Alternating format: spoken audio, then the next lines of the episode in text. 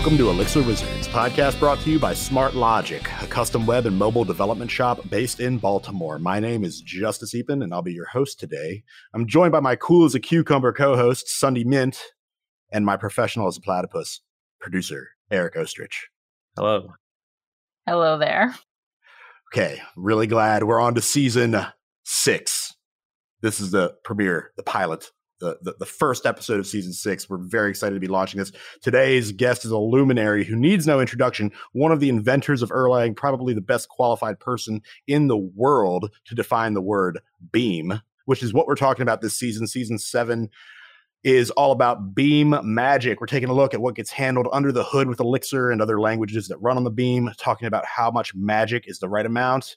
There are a lot of strongly held opinions about this, so we're really looking forward to this season. It's going to be exciting, dramatic, hot, hot, hot. I can't wait for it. Basically, we want to dig into what is hidden by programming languages and talk about how people find varying levels of functionality and abstraction, whether it's useful, problematic, magical, and of course, the beam, the virtual machine. Great. So today we've got Robert Verding on the show. How are you? Hi, I'm fi- I'm fine. By the way, what have you got against platypuses? What did I say? He's a professional as a plat. I said that I'm, I'm implying that platypuses are extremely professional. okay, okay, yeah. I, I, I just see platypuses like like as akin to penguins, where they just seem like they're buttoned up, you know, really put together. Platypuses are party in the front, part party in the back. I guess I, I don't know. Uh, I, I, grew up in Australia. That's why I was wondering. Right? Okay, so that's what. Oh, you're from Australia originally. Well, I'm Swedish, but I, my, I grew up in Australia because my father was working there for a Swedish, Swedish company. by way of Australia. And where are you calling in from today? Stockholm. Stockholm. So I, I, live and, I live and work in Stockholm now. Very nice, very nice. Well, I think we've had other folks on the show from Stockholm before. I cannot remember who it was, but we've definitely had stories about Stockholm. Yeah, yeah. Twitch stream, maybe. Johanna was previously from Stockholm. I think she might be in London now, but maybe moved back. I don't know. Hmm. So. Oh yeah, there are quite a few of us here. So in Stockholm, so yeah. Well, Robert, we wanted to open this conversation by asking the question: What is the Erlang rationale? The document as a whole was that um, I was thinking around 2000 something, four, five, whatever. I realized that we'd never really said why, why we were doing things. So I, I talked to Joe about this as well, too, Joe Armstrong, and he thought a bit and he said, "No, we haven't, have we?" So there, there, was a book out, a couple of editions of people using it, products doing it, and things like this for it. But there was no no real dis- description or saying why it looked like it does. And that's what I tried to put together in the rationale to say why why why is it like it is, right? Try and explain a bit anyway why it looks like it does, why it does some things and doesn't do some other things as well. That that was the main goal for it. And could you maybe take us through uh, some of the highlights of the rationale? Well, I mean, some things. I mean, why is a lot of concurrency there? Why do we have processes? Because that's the type of thing we would we were doing, right? We wanted things to be able to handle errors, which means, for example, processes should be isolated. Because if you have processes working together with things and one process crashes, it might ruin the data for another process, which you can't do. So they need to be isolated in some way. That's things like this came up for it. And then we, we decided we'd have processes and we'd have data and they wouldn't mix in some sense. They're two different sides of both of the same thing. And then we decided, well, we want to do, we want to build fault tolerant systems, and things are going to go wrong. Of course, they always do. I mean, you might just accept the fact things are going to go wrong. So, how can you build systems that can handle errors, can detect and handle errors? So that that's why that came in for it. And uh, then there were a lot, lot, of other things that came along as well in, in the language, what we we're discussing about. I mean, some things we inherited from Prolog. I mean, the original system was written as an interpreter written in Prolog. We inherited things from that. I mean, some of the syntax comes from there. The bits people complain about, the semicolons and the, and the capital, capital variables starting with capital letters, they come from Prolog. And the dot. And a lot of other things as well, too. Features that are in there. And it also, it also described a few other things that was going on, how we ended up doing I.O., for example this front end for it. I mean, if, if you run Erlang or run Elixir as well for that matter and press Control G in the browser, it pops up into a little little thing and asks you to do a command if you try that. And then if you put a question mark, you can do, do various commands there. It's a little front end running multiple tasks at the same time in the same system and connecting remotes and things like that, remote shells and things like this as well too. Try to explain these things, what was going on in our heads while we're doing it. And as I said, I talked to Joe about it and we, we've, we realized that Joe, Mike, and me, Mike Williams, the third guy in the, in the original group, we'd thought so much about this that we thought all this was self evident. Of course, it looks like this. It could not look like anything else, right? And that, that's why we never wrote it down or never wrote down the reasons for it, if I put it this way. The descriptions of it, of course, but never the reasons for it. And that's why the, the rationale came. You've mentioned Joe Armstrong a few times. For our audience who maybe isn't as familiar with the origin story of Erlang, can you speak a little to who is Joe Armstrong and and how that the three of you kind of got together? Yeah, so Joe Armstrong, he was a colleague and a good friend of mine as well too. He, he died last year, unfortunately. So we had met at Ericsson. We were working for Ericsson at those that time had a small computer science lab, and we started working. We were working there. Mike was one of the people who formed the lab. I came in a year or so later, and Joe came in a year after that. So we met through the computer science lab working there. And we were looking at the computer science lab was looking at things like how we can um, introduce new technology into Ericsson and things like this for it and amongst other things, how how could we make better program the, the switches they were doing? I mean, they had some very successful switches with no problems there, but they were quite complex to keep up. And how could how could we improve that? And that's what eventually became our Erlang, amongst other things. So we met through the computer science lab. We've heard, you know, a lot of the the legend of Joe Armstrong. Is there any, you know, fun story that maybe hasn't come up yet and any talks yet that you want to share? I don't know. We were always arguing. I mean, Mike, Joe, Mike, and I were always arguing about things, right? I mean, it, it, it wasn't a very nice, smooth path. Erlang ended up coming through a lot of arguments going on. Like, classically, we sat in three rooms beside each other, shouting at each other, right? Uh, so that, that, that, we arrived at, at, a very good end. I mean, um, I can say there, there, were positive arguments. There were arguments that were going somewhere, not just being negative. debates, as we call them. We could call it debates. Yes, we can call it debates. Yes. Discussing so you're saying issues. that you were all programmers. Yeah, we, we were, yeah. So we, we had a lot of fun that night. I remember Joe and I would often take long walks during during lunch. So we were out in, in the Stockholm suburbs. We'd take a long walk there and discuss things, both work and personal things and private stuff. We could have long walks for it. And I mean, a lot of things went backwards and forwards when we were discussing where we ended up. And sometimes things just end up where they happen to be, and otherwise we made choices. I mean, if, for anyone interested, there's a classic one, and that's if you send a, I mean, you can have a process ID and you can send messages to it. What happens if the process has died? We had a long discussion. What should happen if you send a message to a process that died? Should it just disappear, or should get some signal back saying the process has died and discussions went backwards and forwards, backwards and forwards? And finally, we end up saying, well, the message just thrown away. That's, that's not, you have to keep track of processes. The system's not going to do that for you. But that was a discussion that went a long time backwards and forwards. There were other things like this as well too. Variable scoping. Do we have variable scoping or don't we have variable scoping, etc., etc. It was a very productive set of discussions, and um, well, we all were friends personally as well too. So the families were friends and things like this. I can just say one thing: his his two children were born in the same years as my two eldest children. I don't know if there's any. I don't know if there's anything deep in it, but yes. I feel like there's a lot of questioning there. I mean, did they become friends? Or are they like like cousins? Or we were the families were friends. I mean, they had they, we lived in different parts of Stockholm, so it wasn't that close. It wasn't that physically close anyway. But we were friends. We met we met and things like this. Well, we still do. I mean, we still meet with Joe's wife and his children occasionally as well. Too.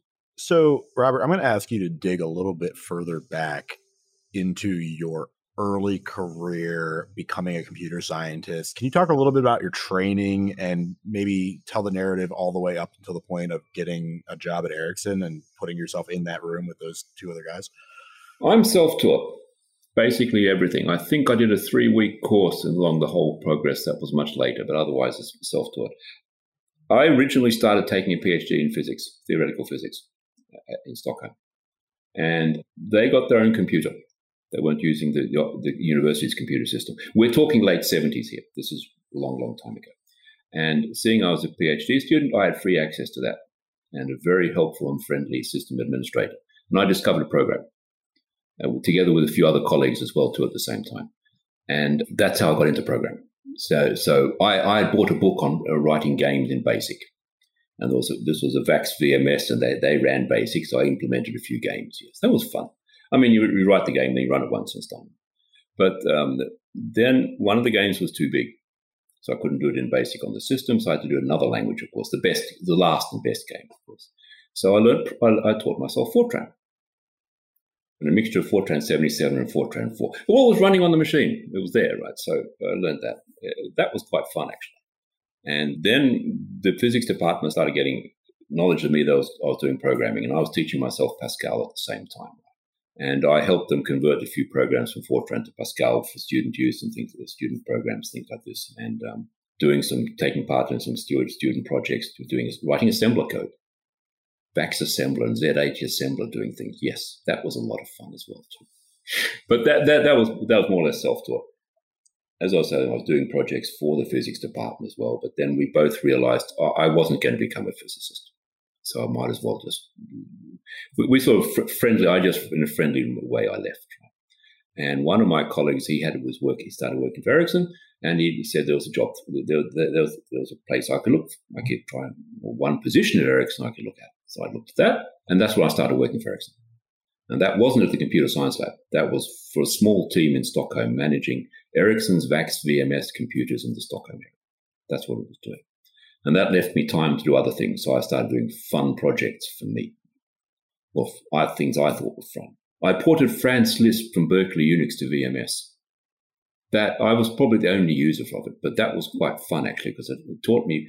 It also taught me uh, operating systems because the Franz Lisp system we used was very close and explicitly used the Unix system function. So I had to write, rewrite those for VMS and stuff like that. And I think that's that's how the computer science lab got hold of me or found out about me, and then I went to them after a while. I, am sorry, Fran, Franz Lisp isn't the composer. I'm, Lisp. It's a, it's a Lisp dialect. Oh, okay. oh you can. I think you can still find it. It's um, it's still around somewhere. There's a Lisp just, dialect. I had to Google it, and then uh, Google auto suggested to the the correct thing. I think. Yeah.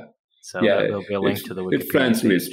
France Lisp, and the the um the compiler was called Liszt with the Z in there, right? So yes, so it's the whole thing for it. It, it was a, quite a fun system, but it taught me quite a lot about operating systems and interfacing. So I, I, I wrote some, rewrote a lot of the um, uh, Unix system functions, calling VMS system functions instead in a reasonable way. So I ran. It was it wasn't that good, but it was it was fun doing it.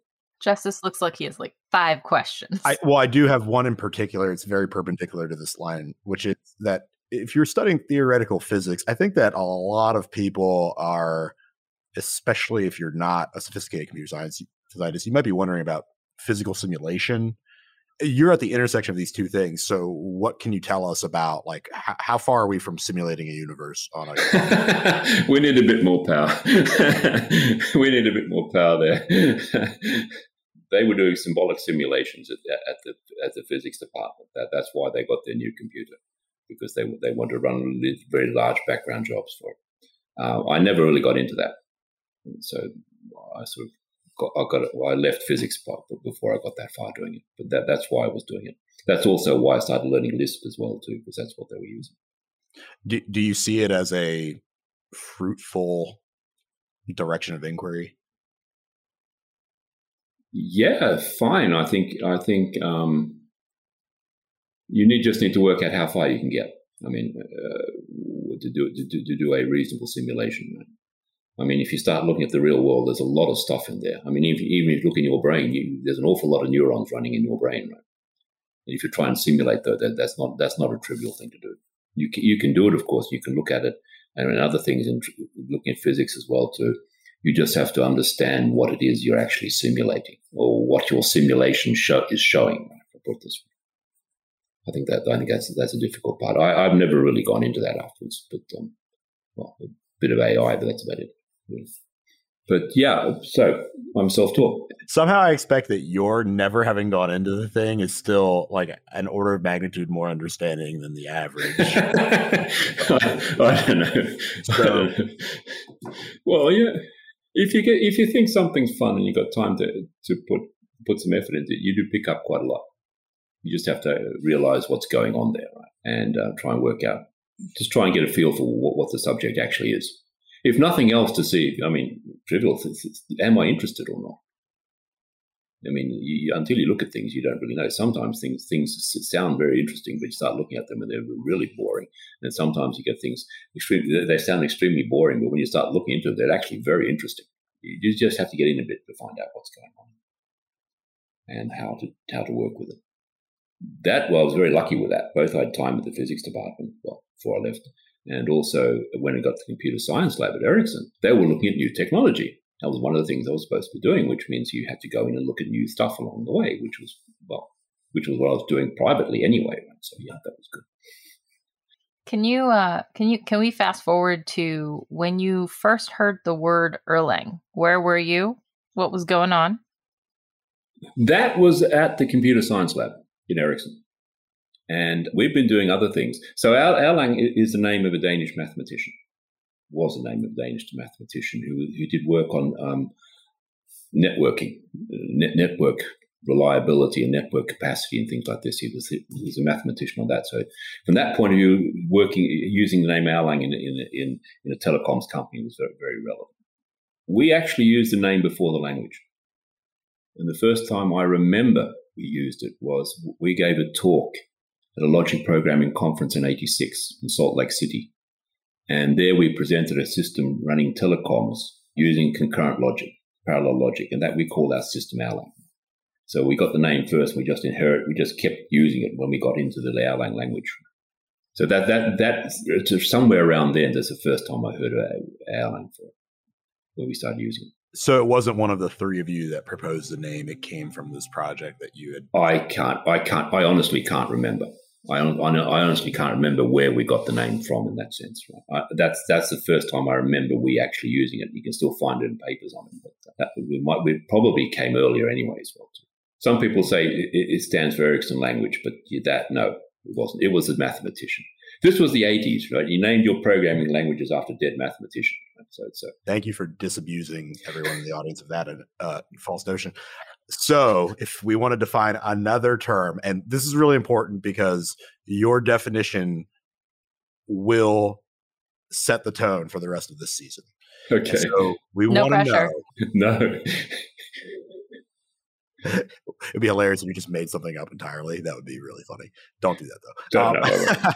Um, what is the beam? Okay, the beam. It's a virtual machine to run Erlang. That, that's the simple answer. It says everything and says nothing. Right?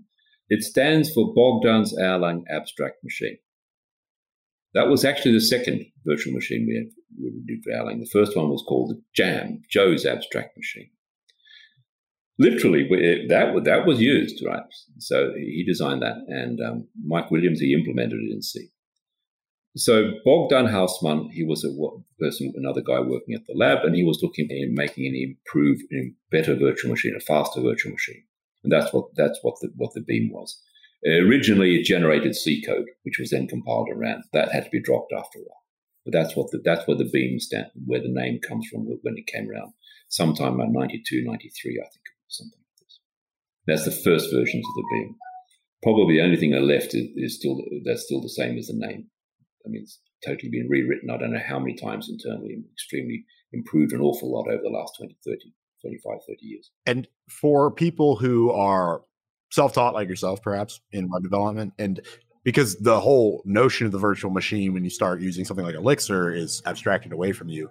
So what what does it mean for it to be a virtual machine? What what is happening that would be useful okay. to the average developer? So yeah, so it's a virtual machine like any other like any other processor. It has a set of instructions and a set of ways of handling data for it.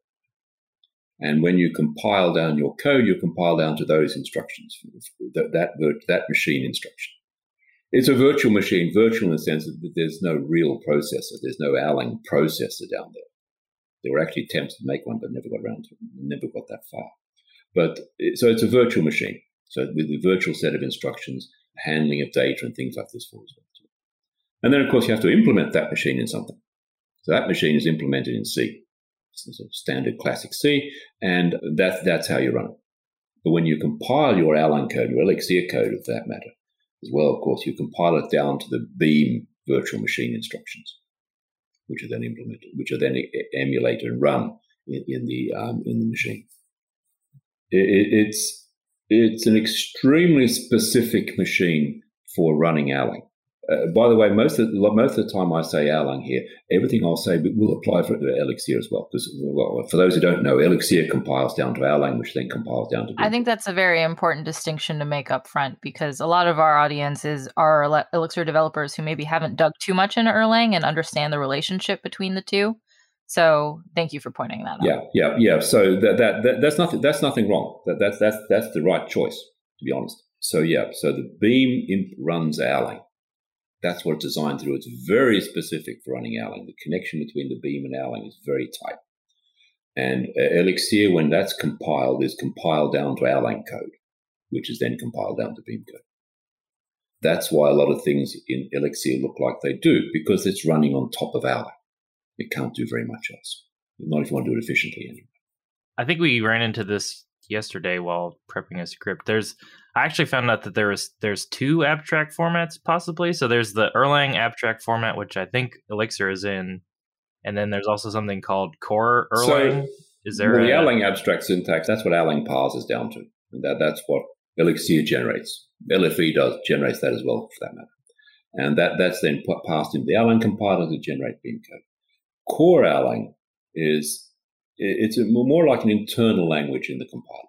You can write core yourself. You can generate core yourself. Uh, I've done it and other people do it as well too, and then pass it into the back end of the compiler.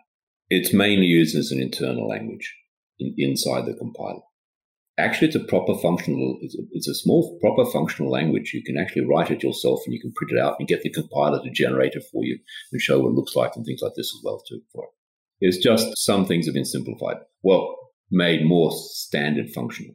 For example, it has variable scoping and things like this for as well. You, you mentioned LFE. Do you want to define that and, and, talk a little bit about it as well? Ah, okay. Yeah. LFE, that's Lisp flavored Erlang. I'm, I'm a Lisper. Okay. Once you love the parentheses, then it never goes away. So it was actually the first high level language I learned. It never got into being Erlang syntax, which is probably lucky. I thought it'd be fun to try and implement a Lisp on top of Erlang in the sense that it would it would be a it would be a real Lisp, but it would be adapted to running on top of the of Erlang and the Beam, and in that sense could interact with everything else running there. It, it, there's no problem calling Erlang code or Elixir code or being called from either reason, having things written in both systems running all three languages or more running at the same time. It just works. And that that again was a design decision. That meant that that it was a bit different from many Lisps. I mean, for example, there is no mutable data because Erlang does not have mutable data and the beam does not support mutable data. That's just the way it works, right? That's why the, that's why you don't have mutable data in Elixir because it's running on top of a system which doesn't support it. And that was a conscious decision you all made as one of those arguments back and forth, or was that sort of a unanimous decision? It sort of happened. I think I think it's probably well. I mean, we were running the first versions of, of Erlang were implemented interpreter written in Prolog, and Prolog has immutable data. They have very they have logical variables which are sort of halfway in between, but otherwise it's immutable data. So that that's what we that's what we end up getting, and um, that's what we end up having. If I put it this way, we just we kept that and we found that that was a perfectly good decision, design decision we, we made. There was no there was no reason to change it. It made things like keeping processes isolated much easier because actually processes can share data, but because the data is immutable, no process can ruin anything, anything for anything else.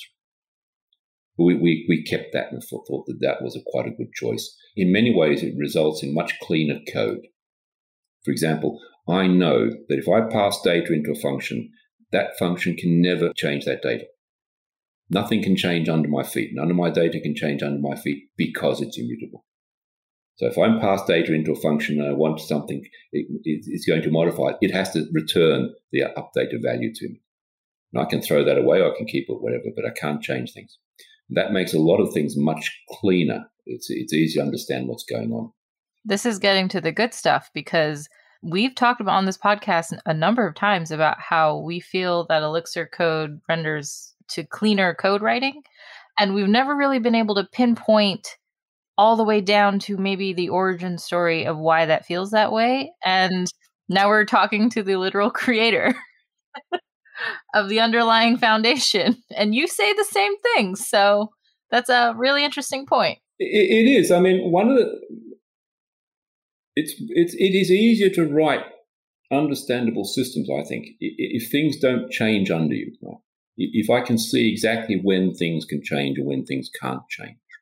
So, so I think that's that, I think that's very that's a very good idea for it. One of the things one of the things we had I don't know if I mentioned the rationale, but one of the ideas we had from the very, very early on, we want to try and keep things simple and explicit, and not have things happening behind you. That's why, for example, the only way processes communicate is by sending messages to each other. There's no there are no backdoors at all between processes. That's the only way they can do it. That's how they synchronize. That's how they pass data and things like this for as well too. Again, because it's extremely explicit. That's what we felt with having the immutable, having immutable data. That that was a very beneficial. Okay, I, I, I mean, I do a lot of training, and I realize that's one of the problems new people coming to this environment have is the fact that they're used to having not used to having immutable data. And it does take a bit of getting around around the first things. While we're on that topic, especially as it pertains to Erlang, what are the biggest hurdles you see to people who are learning Erlang? And and if maybe you can help us who are new to Erlang leap some of those hurdles. Yeah. What I see, what I've seen is the functional side. That that, that Erlang and, and for that matter, of course, because it's on top of it, it, it is a functional language. It's a, in many ways the, the sequential languages are typical functional languages. And anything, most things you'll learn other functional languages is applied to our language to Elixir as well. Uh, there are many ways a bit simpler, but therefore, and I think that getting used to that is a big step. Get, getting used to passing data into a function and getting value coming back for it, and not having to, not being very difficult to reference things outside which you haven't been given as arguments and stuff like that. Once you get used to it, it's, it's self evident. It's clear. I look at my function. What can it work with? Its arguments. Anything else? No. Are there any are, are there any global variables? No. Are there module data? No. It's just that. I think that that's but once you're used to it, it's fine. The other thing is a concurrency, thinking concurrently. I mean, okay, you're sitting running your operating system and you have processes and you can run things. I can run a couple of browsers and stuff like this for us. I can do things concurrently, but not at the level you can do it you can do in the Erlang system on top of the beam just this this very thing of splitting things up into small processes that are interacting with each other and communicating with each other. That I think is a very big step once you start thinking about it. Now, I mean, I mean, a lot of times in tools, things like that will hide it for you. I mean, I mean, if if you run Phoenix, you you might have hundred thousand connections, and Phoenix is quite happily well using Cowboy uh, underlying layers, quite happily starts up a couple of processes per connection for you. You don't see that, but it's doing it for you. And that's fine until you have to, uh, have to have to really understand what's going on. But I think that's that's that's in the next step. A big step is just think this is how you split your system up into lots of little processes interacting with each other.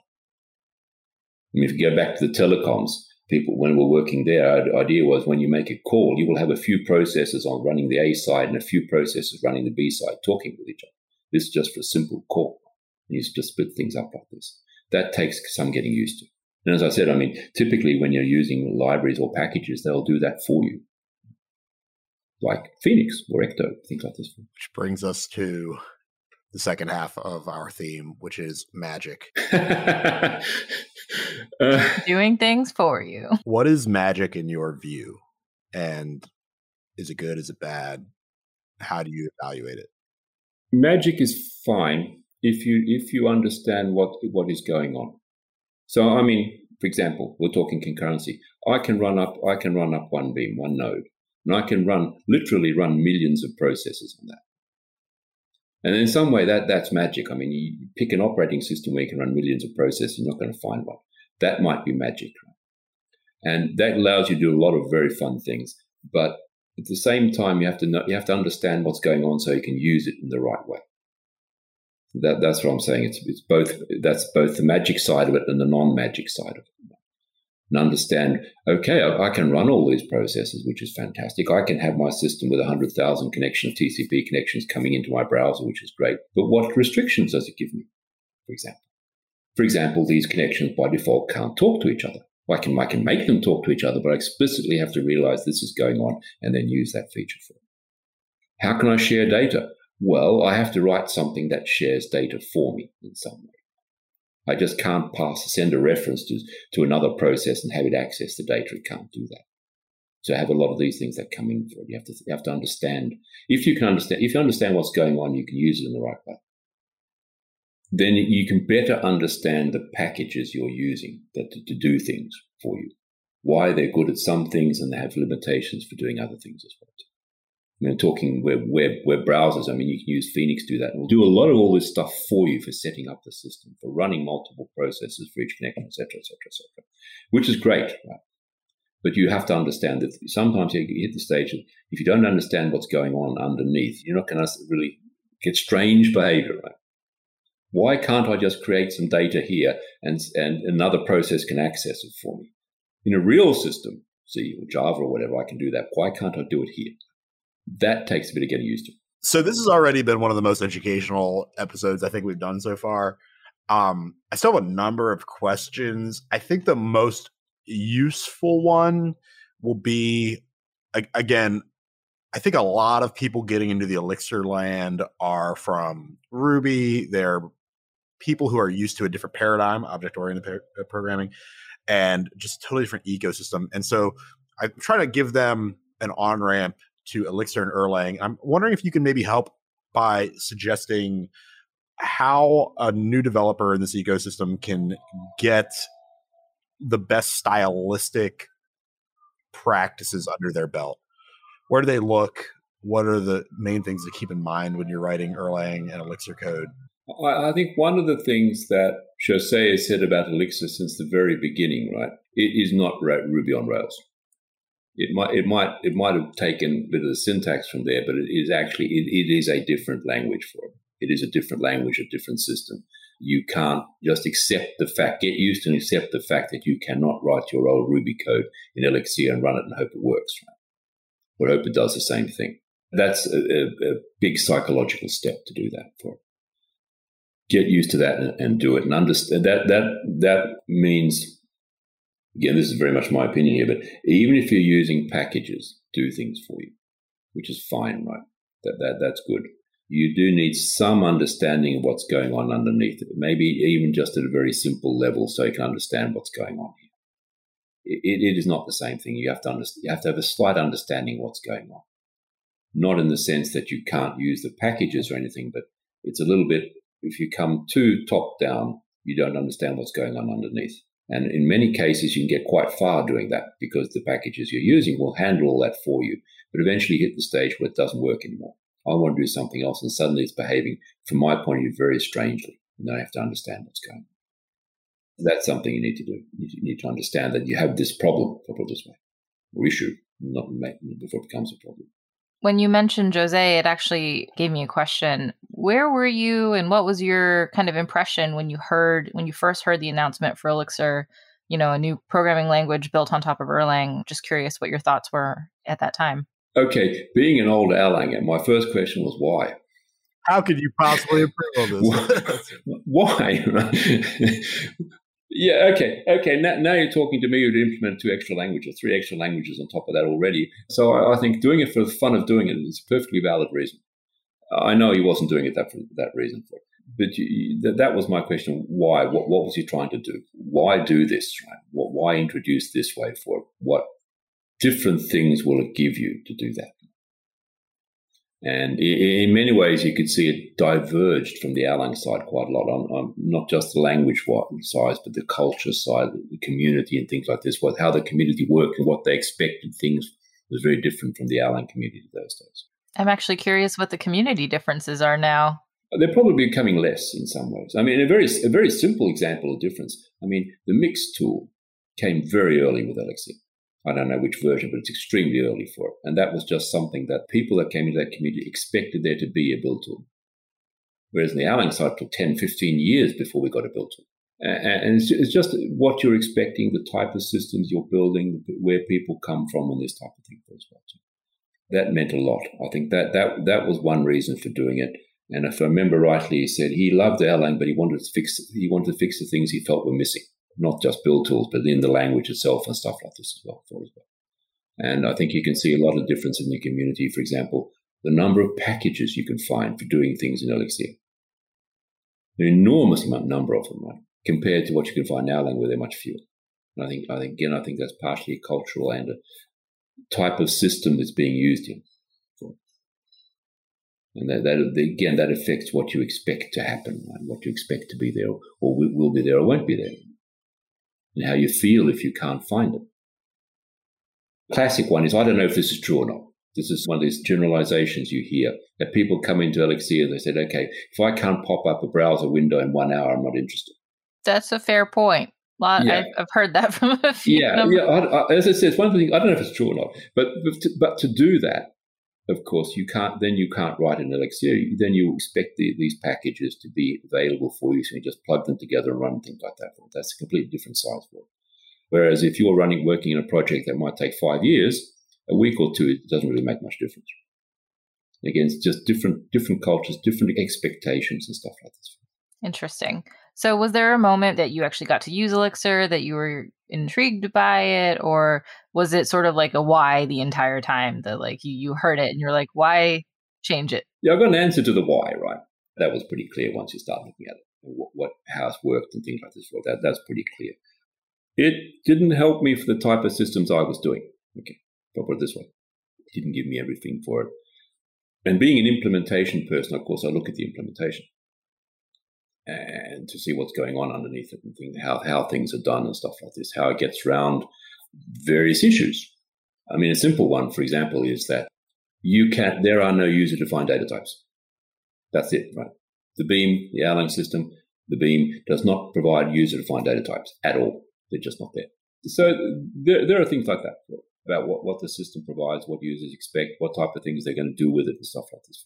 That's just, from my point of view, I wasn't looking at things like that. And of course, as I said, being an implementer, you start looking at the language itself. When I write a with, why can't why can't I put the first thing on the line afterwards and indent it two lines? I know why. I know why, by the way. So I know the reason. For, I know the answer to this. But why can't I do that? I would want to do that. And there's a lot of other things like this. I know the reason for them. There are things like this when you start looking at the language from, from, an, from an implementer's point of view. Kind of along those lines with that thought process, can you tell us about your side project, Erlog? Well, that was that was an it, it was an experiment that to write a prolog in Erlang. Again, write write a standard prolog in standard Erlang, and not not do anything strange or anything like this, or you, or write stuff in C and put plug it into the machine. Just write standard Erlang for it. And that was an experiment doing that. Uh, it works quite well. It's not very fast, but it, it, it's just it, it is an interpreter. So it not, doesn't compile down, but it does do a full subset of standard standard Prolog, and it can handle the database in the right way and things like this as well too, which is not that trivial to do in Erlang, to be honest. So that was just more a fun project to do that. It's it's there, it works, but I haven't worked, I haven't worked for a bit. The LFE was I love Lisp. That's the, that's to get back to that. That's why. So I had to have a Lisp on. Amazing. Well, that passion generates a lot of productivity for others. So yeah, yeah, it, it's I don't know. Wondering a bit about uh, Lisp's a fun language. I mean, it's old. I mean, what's it? It's 50, 60, 50, 60 years old, something like this for it. But it's still very, it's still a very powerful and simple language for it. You can do an awful lot of stuff in it. It just works, right?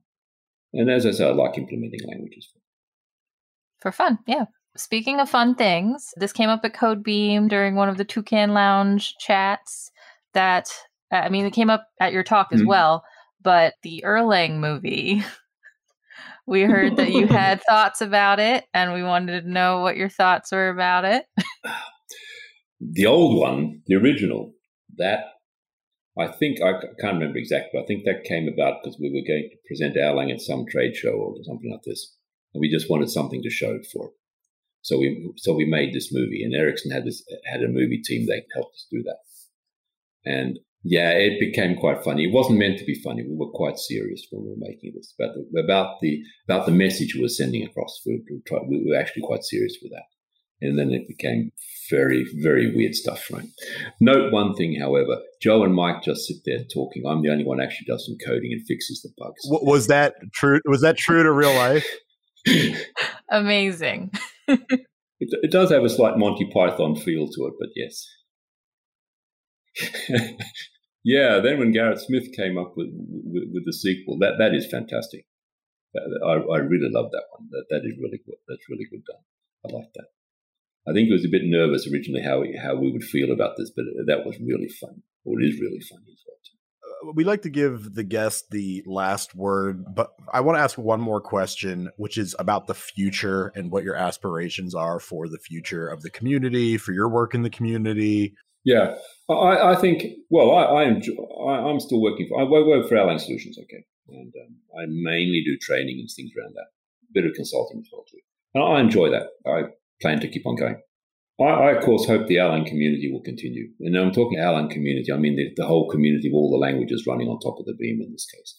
For that to work, they have to they have to collaborate more. We, we have the Erlang Ecosystem Foundation, which is doing a lot of this work, and I think that's a very important thing to get to get these things together to make to make it easier to use use them all on, on top of the Erlang system. Just make it easy to pick packages from other languages and use those as well too. Why can't I run Phoenix from Erlang?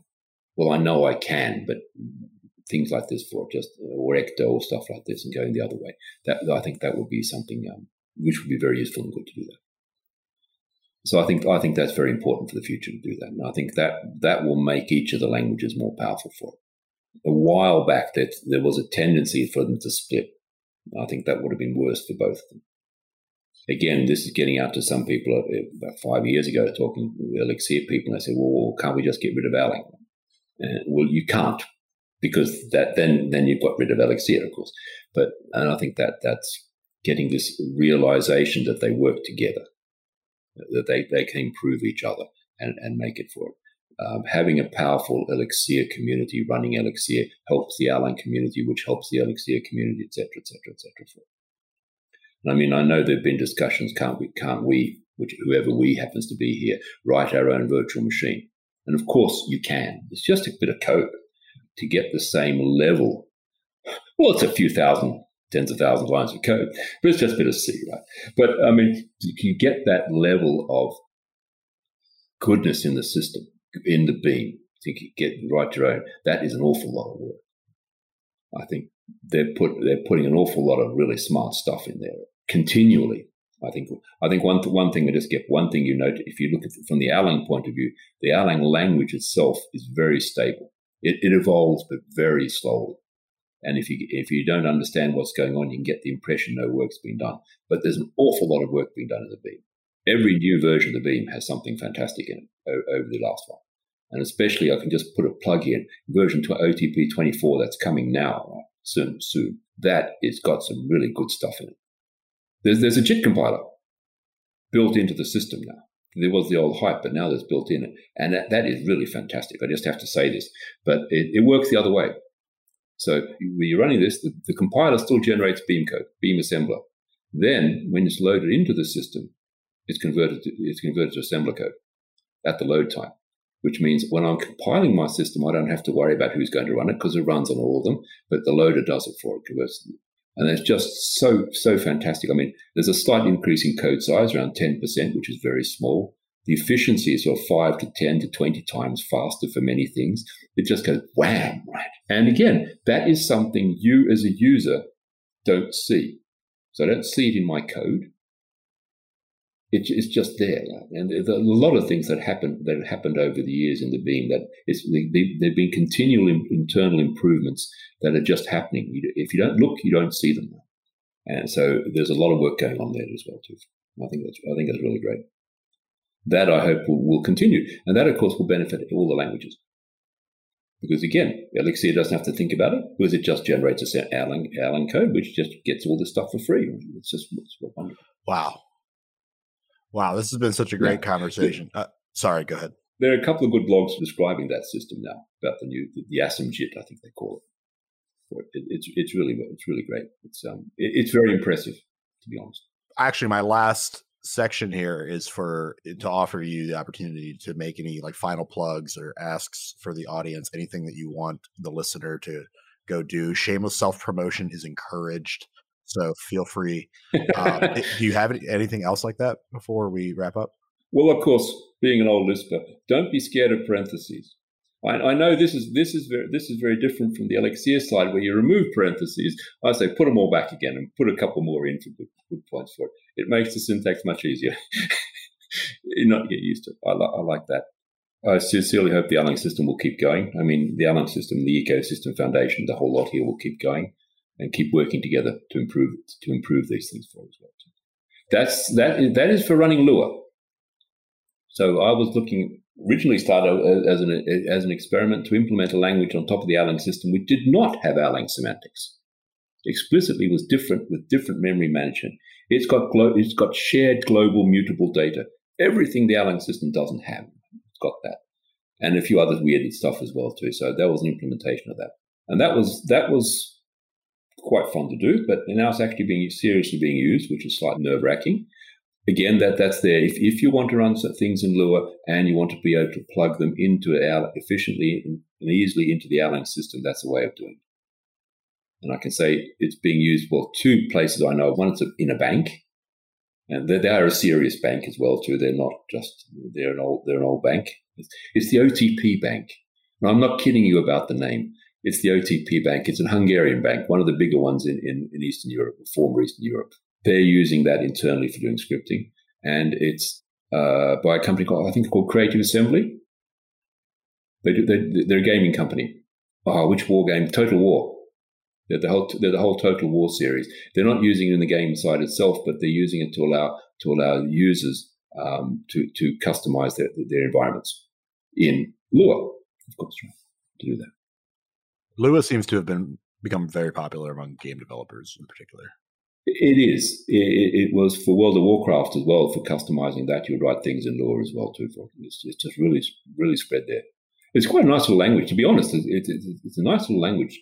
As I said, it's very different. It's not functional. Well, if you read what Lua is, it's basically everything. Pick something and Lua does it for you.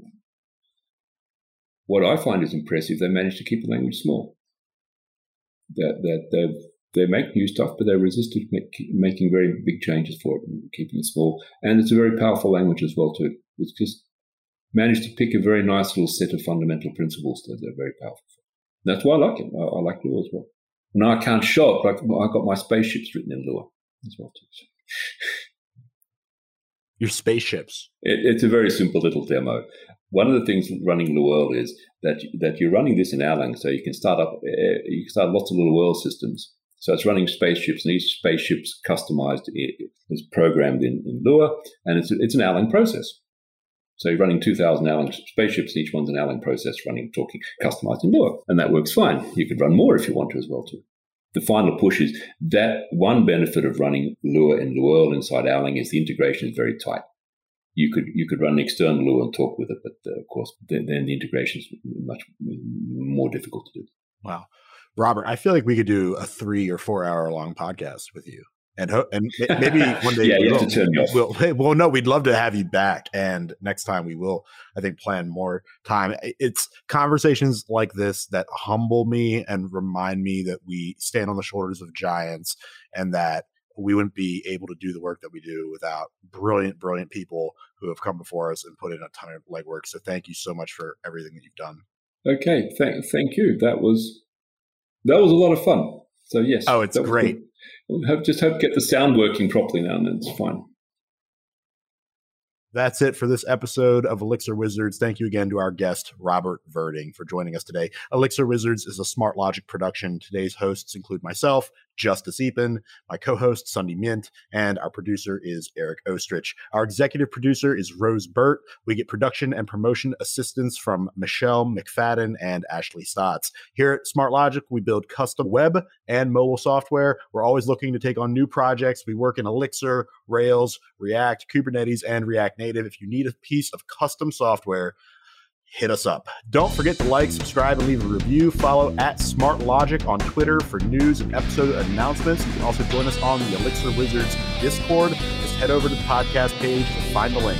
And don't forget to join us again next week for more Beam Magic.